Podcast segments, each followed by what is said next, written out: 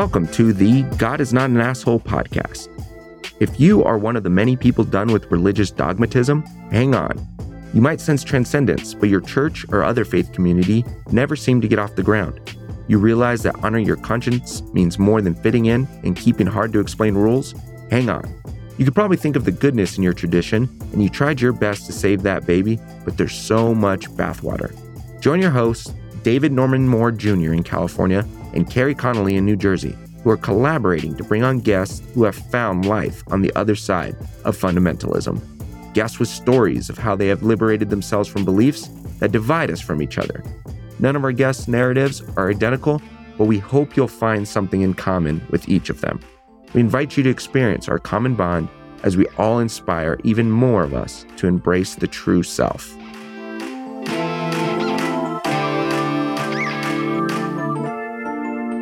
You know, one one thing that we we enjoy we we, we enjoy is the autobiography of Malcolm X. I think you might enjoy it more, more than I do because you've read it every every summer since you were 16 years old. And the thing that stands out to me is that you have the capacity. I, I think that generally in, any informed African American can can find flaws, if you will, can find but he's such he's in the he's in the pantheon of people you don't criticize sometimes you know it's, it's, it's like you know i don't want to i don't want to bring brother malcolm down you know because somebody else might see me pulling him down off the shelf. But you were able to graciously um, you know identify his lack of awareness of indigeneity. Can you talk about that for a minute?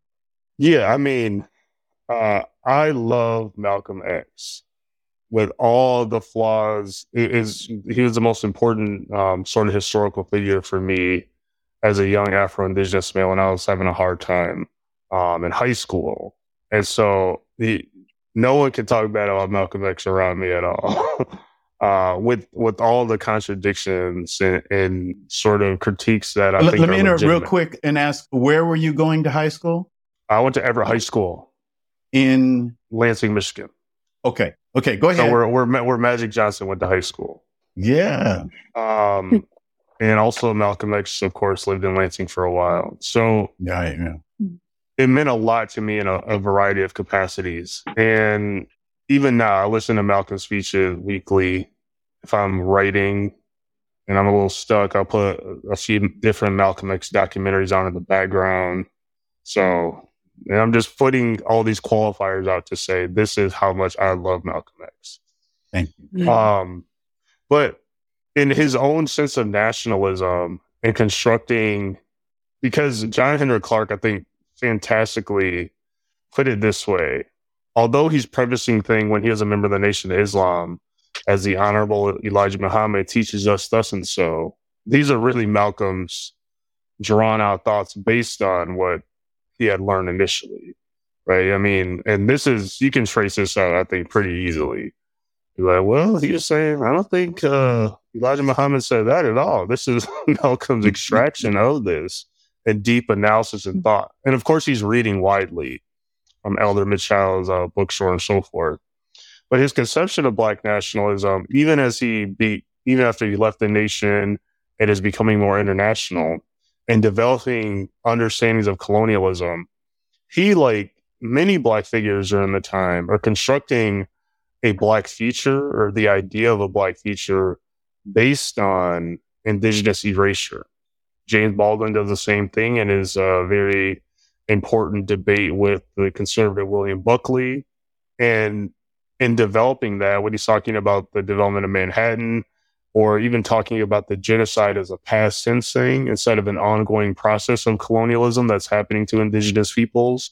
It's that erasure, which is a foundational part of also uh, the United States' identity, right? So it feeds into colonialism, which is about taking land, but also creating narratives and discourses that almost eliminate the possibilities of indigenous peoples existing in the present and certainly not in the future right? And so yeah. Malcolm and others fell into that.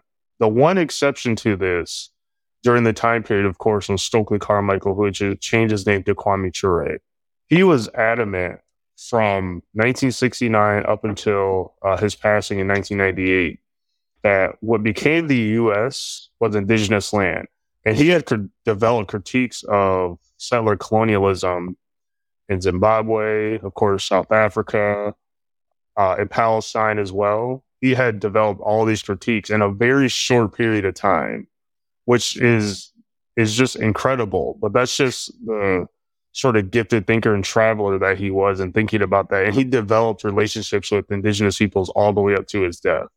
So, for example, a speech he gave in uh, St. Paul, Minnesota in 1975, he explicitly says that this is indigenous land. This is not black people's land. And we need to be a good relationship with native peoples, which in my analysis is, is remarkable and one of the few, if not only, uh, I'm sure there's an exception somewhere, people that are very well known activists who explicitly stated that point. And I think it's a powerful example of where even Black uh, activists and radicals should go in understanding this. We started off talking about the doctrine of discovery.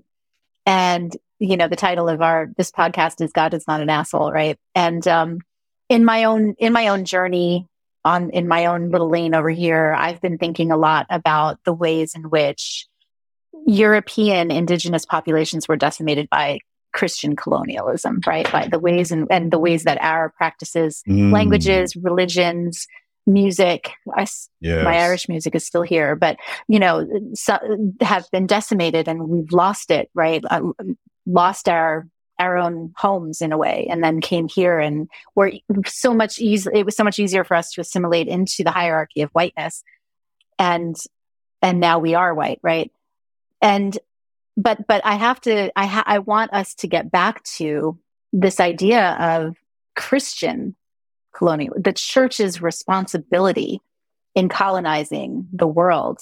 The the doctrines and the belief system that that insists on um, s- spreading this word and the way the way that it was used by the the pope the, you know during who the, the people those papal bulls that were were initiated were were basically legal loopholes because the idea was you can't go out and colonize a Christian nation, but you so you're you're supposed to go out and you know uh, convert all these people, but there was no real real desire to convert them because then they couldn't conquer them, they couldn't t- plunder their land and rape and pillage and do all of the things, right?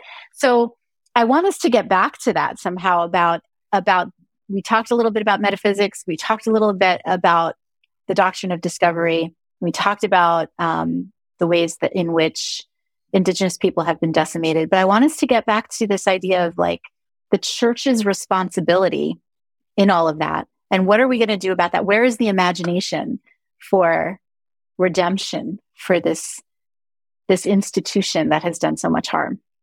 I don't know if there is redemption.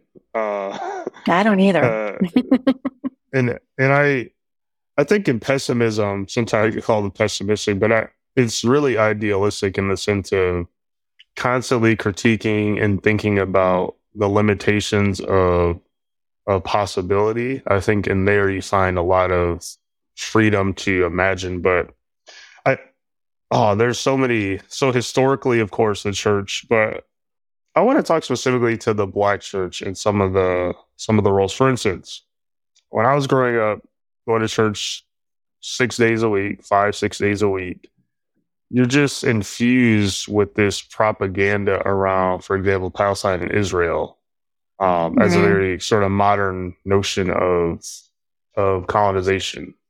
That happens There's in white not- evangelical fundamentalist churches as well. right, right, right. Yeah, big time. Yeah, absolutely.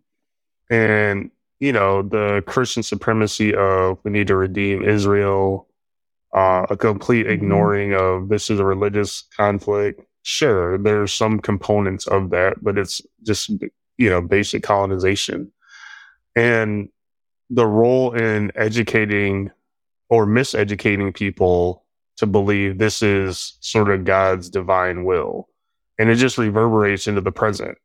That was the foundation. This is. God's will to colonize, to mm-hmm. to include and and save the barbarians or destroy the barbarians right that that was a sort of mm-hmm. foundational notion of uh, christianity uh, in its early early stages Christian colonialism, as he called it, uh, Kerry. So there's there's so much uh, that needs to be done, and I think churches need to take responsibility, not only apologizing, but finding ways to offer recompense for some of those things. And you know, if you hold a bunch of land, maybe you should return that. Right? Mm-hmm. That that's like Catholics are just kind of the easy one to target in that sort of sense because they're probably one of the one of the largest landholding entities in the world, if not the largest one. Um, and even at the local level, I don't think local churches can be astounded for for dealing with ongoing issues as well. Like, has some outreach, and it can't be outreach to the extent of, hey, we want to proselytize. No, I I still hate that to this day. Like, it's it's just coercive in a certain way. Like, I was I live close to Skid Row, and I'm driving and there's a, a preacher there doing like giving out food, which I'm not opposed to, of course. But the whole point of giving out the food is to proselytize instead of yep. just giving out the food that people need. You don't need to proselytize mm-hmm. and give mm-hmm. out food to people. So there's some just small basic mm-hmm. things, both very macro and even at local levels that can be done without expectations. Mm. I fear, though, I do a lot of consulting with churches, specifically white churches with big, huge savior complexes that, and uh, the, the whole idea of, you know, community service projects is, has taken on such a consumeristic, um, mm-hmm. how can I get my warm and fuzzies today? Right. How can I feel good about myself today? Let me go, you know, um, put a sandwich in a bag and bring it down to, you know, a place I normally don't go. And I, now I can feel good about myself. There's a lot of that in specifically in the white church. And, um, I, I fear so a performative, uh, again, pat on our own backs around, you know, we'll do a land acknowledgement in the beginning of our liturgy. Great, we did a land acknowledgement at the beginning of our beginning of our liturgy. That's an important step because a lot of people would never have even known that, right? But what does that actually do to move to to bend the moral arc of the universe further toward justice right like it that in and of itself doesn't doesn't do a lot and um i always i'm always so cautious about especially when i'm working with a church to to caution them about how exactly they do feed bellies because feeding bellies can run the risk of making us feel really, really good about ourselves, but it doesn't do anything to change the problem. And in fact, in the back end, we're doing a whole bunch of things that are going to prop up the very system that creates those hungry bellies that make us feel good when we feed them. Right. So I'm always trying to push us toward dismantling those things. I don't necessarily know that I do a good job or how, how to do that, but that's always where I'm, my brain is going. You know, how can we, how can we really do that, do that well? And I think doing it without, you know, evangelism is a really good start. It's a good start, but it's nowhere near the finish. It, it, it's, there's so much more that we have to do. And again, I have a f- complete failure of imagination there, but I'm willing to ask the questions. I'm willing to push people to think about it because um, I don't think we think about that enough, especially as an, as a church, as people it, who say we love God. It, it reminds me of the social media shaming of um, uh, what's the mega church millionaire bestseller author person? Joel Osteen. Osteen? Which one? Joel yep. Joel Osteen. yeah. Yeah. Uh, during I think in is I believe his church is based in Houston, maybe or Houston, somewhere in yes. that CCO. Mm-hmm. And yeah. the, the flooding or whatever had happened, and you know, not even willing to open the mm-hmm. doors initially. Right? There's yeah. just but they're so also concerned with their nonprofit status as well. And I'm like, if you have all that money, the least you could do is build up housing with no expectations. Mm-hmm. Mm-hmm. And maybe to me, what validates their work, at least in their own minds and in society's minds, is how many people of color participate in that. Mm-hmm. Uh, mm-hmm. You know, they have some of the biggest names in in uh, black and brown uh, music artistry who are, you know, part of their staff. And you know, they're you you you know they would probably call themselves a, a multicultural or diverse uh, church. Yep. It's a DEI yep. before DEI. yeah, exactly, exactly. I'm I'm also reminded of a small nonprofit. I'm I'm 15 minutes outside of Newark, New Jersey, and so that when I was involved in a large, skinny jean pastor, shiny tooth church back in the day, um, I was in charge of community service, and I was I was would go out and partner with these organizations. And I remember l- visiting one particular organization and I was just thinking about this the other day. And uh, as I'm thinking about land ownership now and in this conversation and the way we hoard it, the way we hoard it and use it to and lord it over um, the most vulnerable people, because they had a program that um, they would they they had a soup kitchen in this facility, and it was a shelter, and they would um, they would feed people, but they would only give them one meal. But if they were willing to um, to participate in a in a six month program or something, they could actually get housing in three squares a day,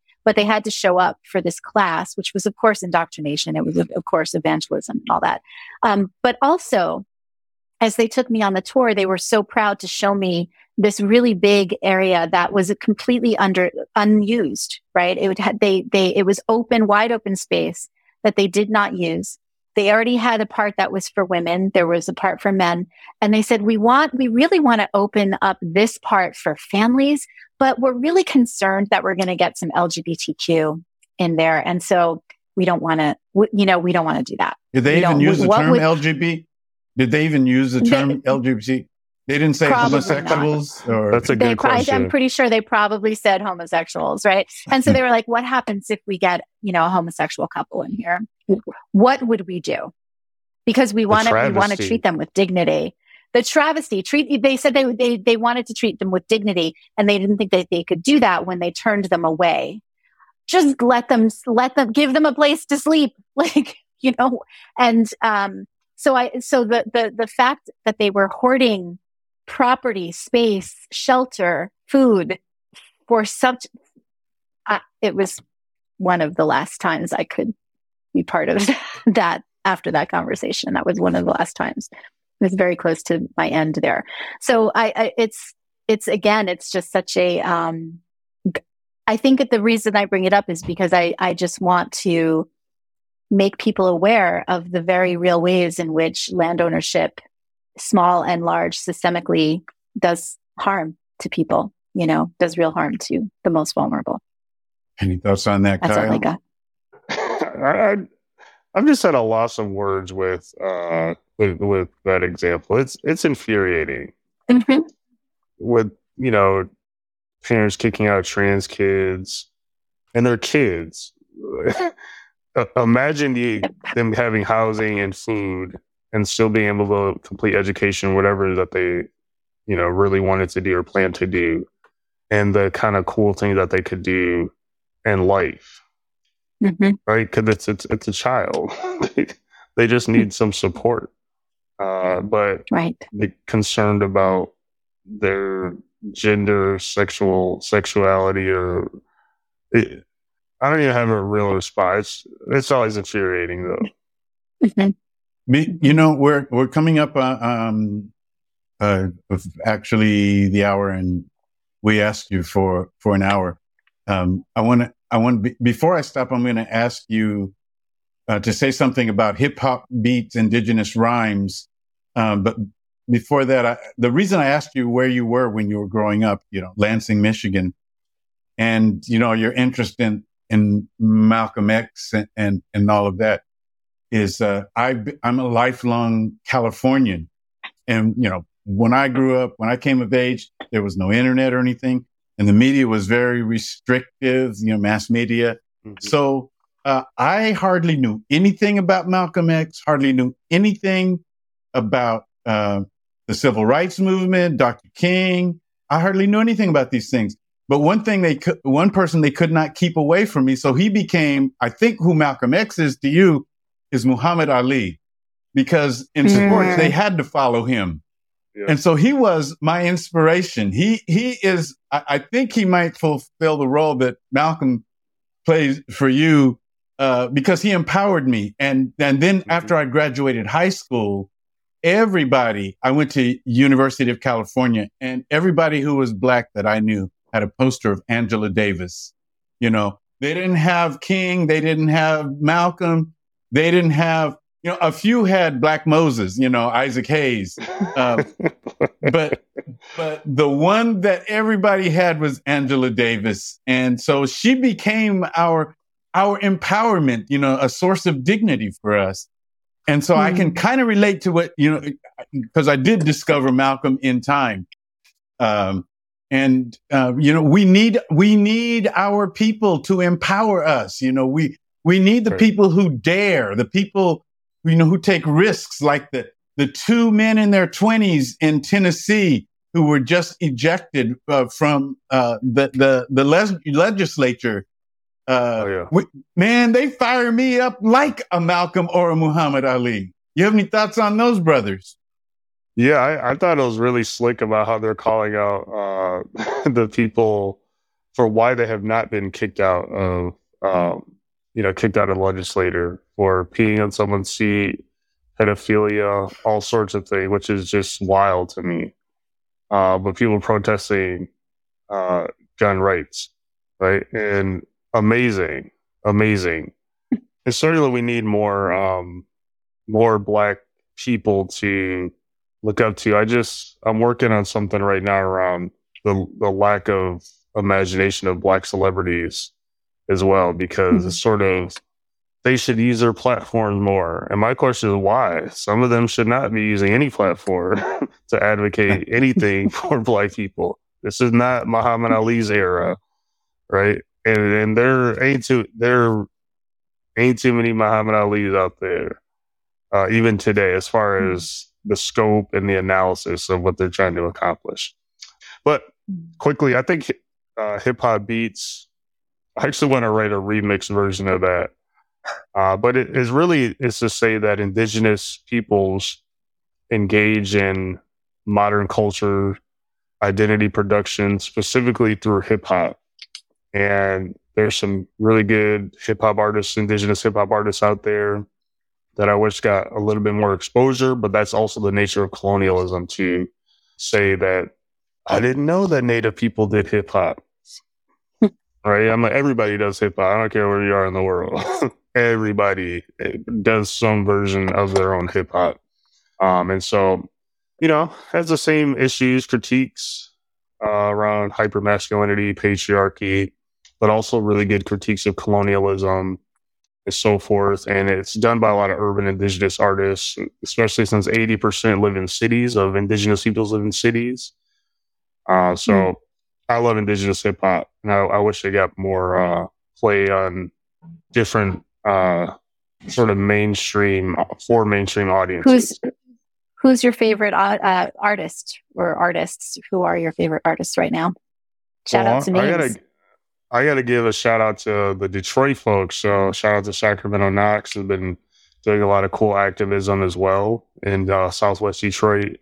Southie um, has done a lot of fantastic projects, and they can rap. That's the other thing. I, it's that's important to me. Like you can actually bring it. You gotta bring it, right? Yeah. yeah. Just because you're native and you have a microphone, and I'm not a rapper at all, but I have the critiques and understanding like what sounds good, and not everyone mm-hmm. sounds good. It's not hating. Would you say that? Just, would you say that uh, the the uh, program uh, Reservation Dogs is got a kind of like a hip hop culture, a flavor to it?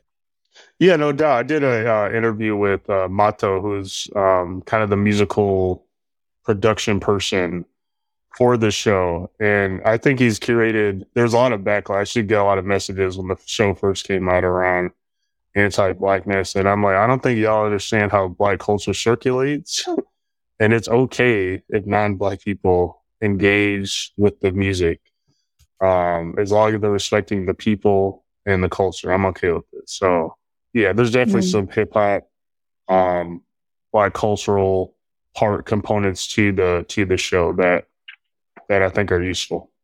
Wow. Well, Kerry, you want to say anything before we um, sign off today? No, I just I love this conversation. I I I learned a lot, and I'm so grateful for the opportunity to to sit at your feet and to to learn today. So thank you so much. I really appreciate you being here. And if you you know if you ever do come up to Santa Barbara, uh, let me know. We'll sit in the backyard, put on some uh, Gil Scott Heron or something, uh, and and uh, you know have some wine and just uh, you know just uh, catch up with one another. That So sounds welcome good. here. All right. Appreciate that. Well, everybody, Awesome. we've been talking with Kyle T. Mays, uh, professor of African American Studies, American Indian Studies, and History at UCLA. And uh, this has been a great gift to us. And we we are stirred. We are motivated to do more research. Um, I feel like this is this is an area that we can stand to catch up on. I think it's a vital piece to us uh, building our imaginations, uh, creating a vision for a better world. So I know that. Oh, you know, what I was going to ask you, Dr. Mays. I was going to ask you when you saw Justin Pearson uh, yesterday in uh, in Nashville, well, wherever they were in Tennessee. Um, what's the capital of Tennessee again? Help me out. I'm I'm spacing. Is it Uh, Knoxville? Knoxville. I, I I'm assuming it was in Knoxville. Um, when when you saw him and you saw his hair, did you think Afro Indigenous? I had, I had a lot of thoughts. I don't know if I'll say them on uh, on the program, but I was All right, I get I thought it was I cool think I, and slick back though, so I appreciated it. I mean, I, I did I like have it though. I have relatives in North Carolina. In fact, when the family has a reunion, they there are some who you know they they have indigenous ceremonies, Huh. uh, and they and they present. They you know they look like they could not be necessarily African American, and so that's what I thought of because he looked like one. Of, he looked like kin to me, but I don't know. I don't Could know. be. I I never knocked it. You, you never know. Well, have a beautiful rest of your week end, and uh, Kerry, you too. And uh, Yes. we're signing off. awesome. Thank you. Have a great day. Thank you. I appreciate it. Take care. Thank you so much for being here today. We are people who have left behind performance based religion and the shame that comes with it. Maybe you have a personal liberation story to tell, and we want to know about it. Please contact us on Twitter at God is not an asshole or text 805 703 8393 because the world needs to know that God is not an asshole.